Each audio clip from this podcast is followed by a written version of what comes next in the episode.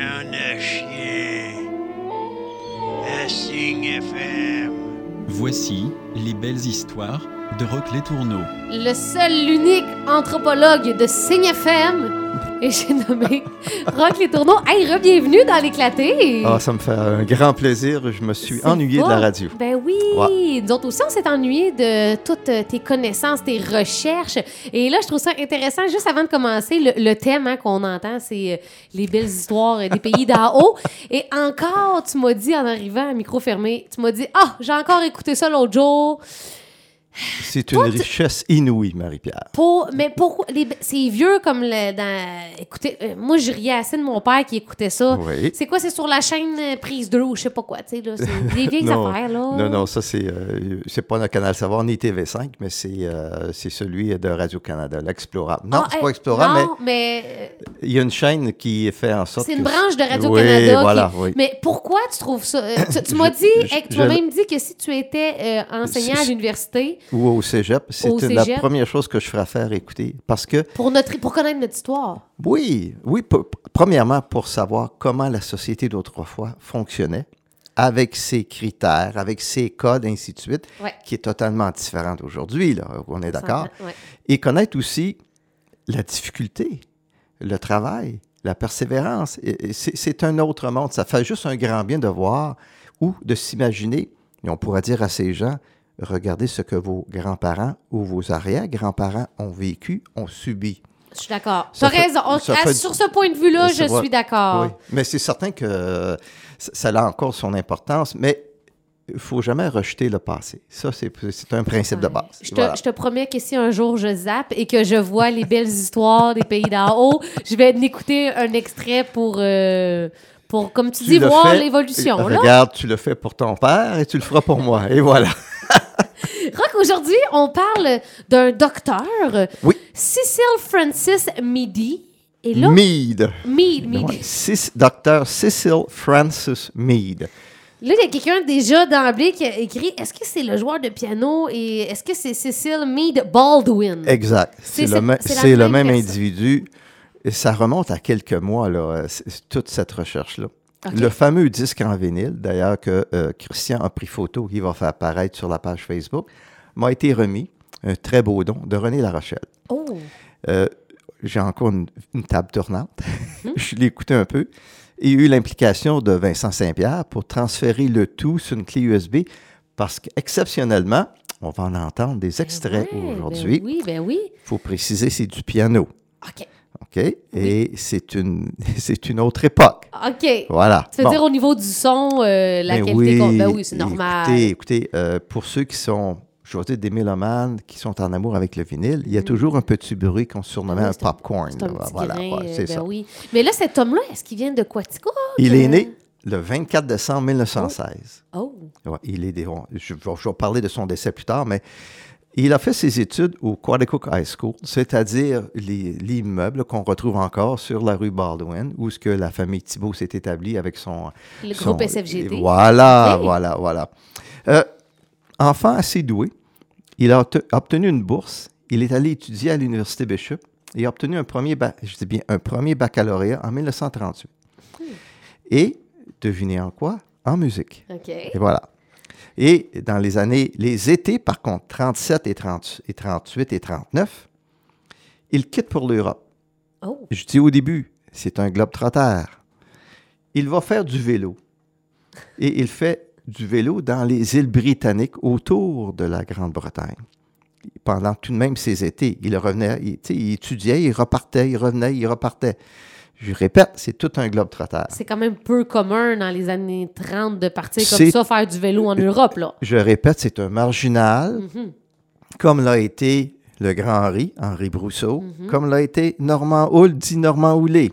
C'est un être complètement différent des autres qu'il se voyait ailleurs. Bon, de 1941 à 1943, il reçoit encore une bourse du gouvernement du Québec, mais là encore, pour poursuivre d'autres études, au Conservatoire de musique de Toronto. Wow. Et pour ainsi étudier à l'Université de Toronto. Arrive la Deuxième Guerre mondiale. Il décide de s'impliquer.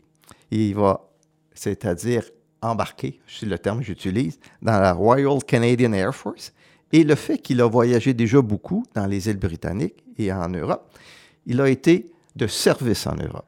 Ah ouais. On n'a jamais pu préciser ce qu'il a fait. Il ne devait certainement pas juste jouer de la musique. Il pouvait peut-être faire d'autres tâches particulières, mais il a été impliqué dans la Deuxième Guerre mondiale. Okay. Celle-ci est terminée. Il revient au pays, retourne faire un autre baccalauréat en musique à l'Université McGill à ce moment-là. Écoutez, là on parle de 1946 à 1948. Et de là, il décide encore de retourner en Europe. De 1949 à 1952, il étudie encore la musique, les lettres à l'Université de Genève en Suisse. Mon Dieu, il aimait donc bien ça, étudier! Oui, puis écoute, c'est une partie de sa vie. Il a travaillé un peu, si tu me permets, puis on va y arriver tranquillement, pas vite. Et c'est là on aborde un sujet intéressant. On parle de ses plusieurs métiers. On parle de 1947 à 1953. On parle de 6 ans, là, et on parle de plusieurs métiers. Je commence. En 1947, il a travaillé en Yougoslavie sur le chemin de fer de la Yougoslavie qui s'appelait à l'époque de Youth Railway, c'est-à-dire jeune chemin de fer. Bon. En 1948, il a été garçon de chambre sur de multiples navires battant pavillon de Chine. Je répète, globe-trotteur, il a fait de multiples métiers, puis on va voir graduellement où ça lui mène. Par contre, en 1953, c'est un petit peu plus sérieux. Il travaille pour l'Organisation internationale du travail à Genève, c'est-à-dire un organisme de l'ONU. Bon. Là, tu as dit qu'il était docteur. Là, oui, j'imagine que le doctorat, il s'en vient, là. Il s'en vient. Parce que là, ça fait 3-4 bacs que tu nous partages, là. Oui, oui. Et écoutez, là, en 1953, il est vraiment de retour à Coaticook. Okay. Et devinez ce qu'il enseigne? La musique. Bon. Mais entre-temps, il travaille sur le chemin de fer de Langava, c'est-à-dire c'est le nord du Québec à l'époque. C'était le nom de chemin qu'on lui donnait. Aujourd'hui, on peut parler du Nunavik. Bon. En plus, il travaille à la bibliothèque de l'Université McGill. Il donne des cours privés de musique à Montréal. Là, c'est la période de sa vie où il a travaillé, okay, récolté, comme on dit, des sous. Et là, recommence un autre voyage. Et là, ça va être intéressant. On commence. De 1962 à 1964, il étudie à l'Université de Dhaka, au Pakistan. Et c'est à cet endroit qu'il obtient son fameux doctorat en 1964 en histoire. Wow. Et sa thèse était l'importance des compositeurs versus l'histoire. Ouais. Et là, il revient encore au bercail. Là, on parle des années 65. Et c'est à ce moment-là qu'il commence à être un peu plus artiste, si tu me permets. Okay. Il a écrit un premier livre de poésie qu'on retrouve à l'occasion. C'est « Fragments of Essence », c'est-à-dire on parle de ses expériences, je dirais, de voyage, mais aussi ses expériences philosophiques. Mm. Et on va y arriver plus tard. Et il a publié un autre livre, « Carnet de voyage ». Là, de plusieurs pages, il dit « A composer in orbit », c'est-à-dire qu'un compositeur, je vais le traduire en voyage, c'est ses multiples voyages qu'il a fait, des îles britanniques, au Pakistan, après ça, c'est un doué, comme tu dis. Un garçon de chambre qui est dans des bateaux battant pavillon de Chine. Comme on dit, il a roulé, comme en bon québécois, sa bosse. Il a roulé sa bosse, je comprends. Oui. Mais... là, ce qui est intéressant, c'est son volet musical. Il était, parce qu'il est décédé, en fait, compositeur et interprète.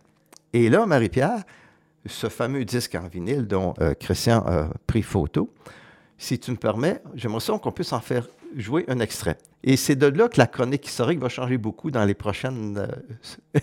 On y va? Voilà.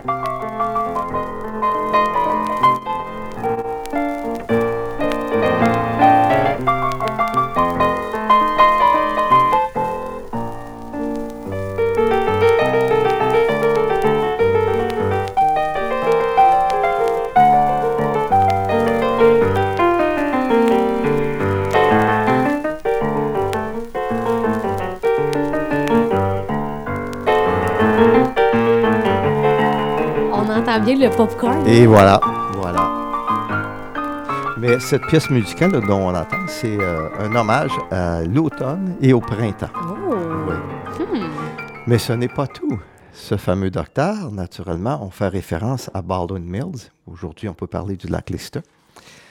Il a créé et fabriqué 2 jardins philosophiques avec des produits dits de la nature, de ses propres mains, sans modifier comme tel le produit, afin de montrer les gestes positifs et à la fois les gestes négatifs de l'homme envers celle-ci. Les jardins philosophiques. C'est quoi ça? Y a-t-il juste moi qui ne sais pas un jardin philosophique? J'ai jamais entendu ça. Bon, prenons un exemple. Ceux qui ont marché le sentier poétique de Richard Séguin, ouais, on parle de poésie. Le jardin philosophique t'amenait dans une autre dimension, c'est-à-dire la paix avec soi-même. OK. Bon, Marie-Pierre, si tu me permets, on a déjà parlé de pleine conscience. Bon, mais c'était un concept avant le temps. C'était un lieu de repos, de recueillement. OK. Bon, parfait. Et ces jardins avaient un nom, c'était de Midheaven. En fin de compte, il a utilisé son nom de famille avec le nom de... Paradis. Et voilà, c'est Heaven. Ça. Et on m'a laissé entendre que cette chapelle de l'amour cosmique, c'est ça qu'il disait à l'époque, est un geste de dévouement et de respect pour toutes les religions et les peuples. Et... voilà, des commentaires qui m'ont été rapportés qu'il y aurait eu, ça reste à valider, il y aura eu des mariages à ce jardin philosophique. À Baldwin. Puis ce serait, on sait, est-ce qu'on sait est-ce qu'il existe encore aujourd'hui? Non, ça l'a disparu. Okay. Puis même, on en a discuté, Christian et moi, il y a eu avec le temps un abandon. Mais il faut comprendre que vous êtes sur... malheureusement, je connais assez bien Baldwin, mais on y va, comme on dit, les yeux fermés. Mm-hmm. C'est sur le chemin qui mène directement vers le pinacle. Mais c'est ça en route. C'est le chemin. J'essaie de trouver qui pourrait habiter à cet endroit, mais c'est tout au bout de ce chemin que les jardins philosophiques étaient. C'est-à-dire, si on monte tout droit vers le pinacle ou le sentier. On tourne à gauche? On va tourner à OK, je suis en face du chemin carré, du quatre fourches ou 4 chemins. Oui. Bon. Au lieu d'aller tout droit vers le sentier, il y a une rue, c'est ce chemin-là. À l'extrémité de ce chemin, il y avait ces fameux jardins philosophiques. Ah, ouais. Et M. Mead est décédé en 1998 et il a été inhumé au cimetière Mount Forest, Aquatico. Voilà, pour ce charmant monsieur. Okay. Tu nous finis ça comme ça, là. Et voilà. Mais il est décédé à quel âge, notre ami? Il est né en 1916. On fait le calcul. 1998. 98, ça fait, OK. C'est un bon âge. Mais écoutez, ça a été tout un globe-trotteur. Ah. Puis d'ailleurs, la photo qui va apparaître sur la page Facebook, vous pourrez voir M. Mead devant son piano et ses multiples voyages. Et même... il y a une photo qu'on voit aussi, sa fameuse chapelle cosmique, si tu me permets. Regarde, j'ai mis un autre petit bout. OK, on se garde. Problème, mais vas-y.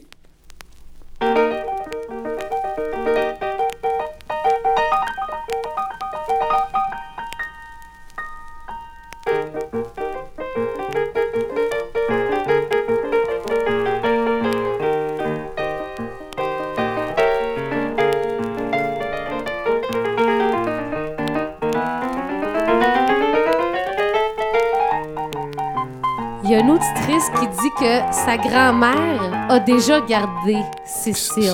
Ah oui? Oui. Ben voilà. Et qu'elle se souvient qu'il était là avec les autres petits-enfants. Et voilà. C'est intéressant. Merci drôle, beaucoup pour les commentaires. C'est bien apprécié. Oui. Donc, c'était la chronique avec Cecil Francis Mead. Voilà. Docteur. Hein? Docteur. Monsieur, et plusieurs bacs à son actif. Oui. Est-ce que tu le sais, le sujet de ta prochaine chronique la semaine prochaine, Roque? J'ai plusieurs sujets. OK. Et je décide ça normalement le samedi ou le dimanche avant. Tu y vas avec ton instinct. Voilà. Là. Oui, toujours. OK. On a parlé de Heaven. Je sais que ça n'a pas rapport le lien que je vais faire, mais ça m'a inspiré. Heaven is a place on earth de Belinda Carlisle. Donc, tu vois. On va aller écouter ça. On se dit à lundi prochain, mon cher Jacques. Un gros merci.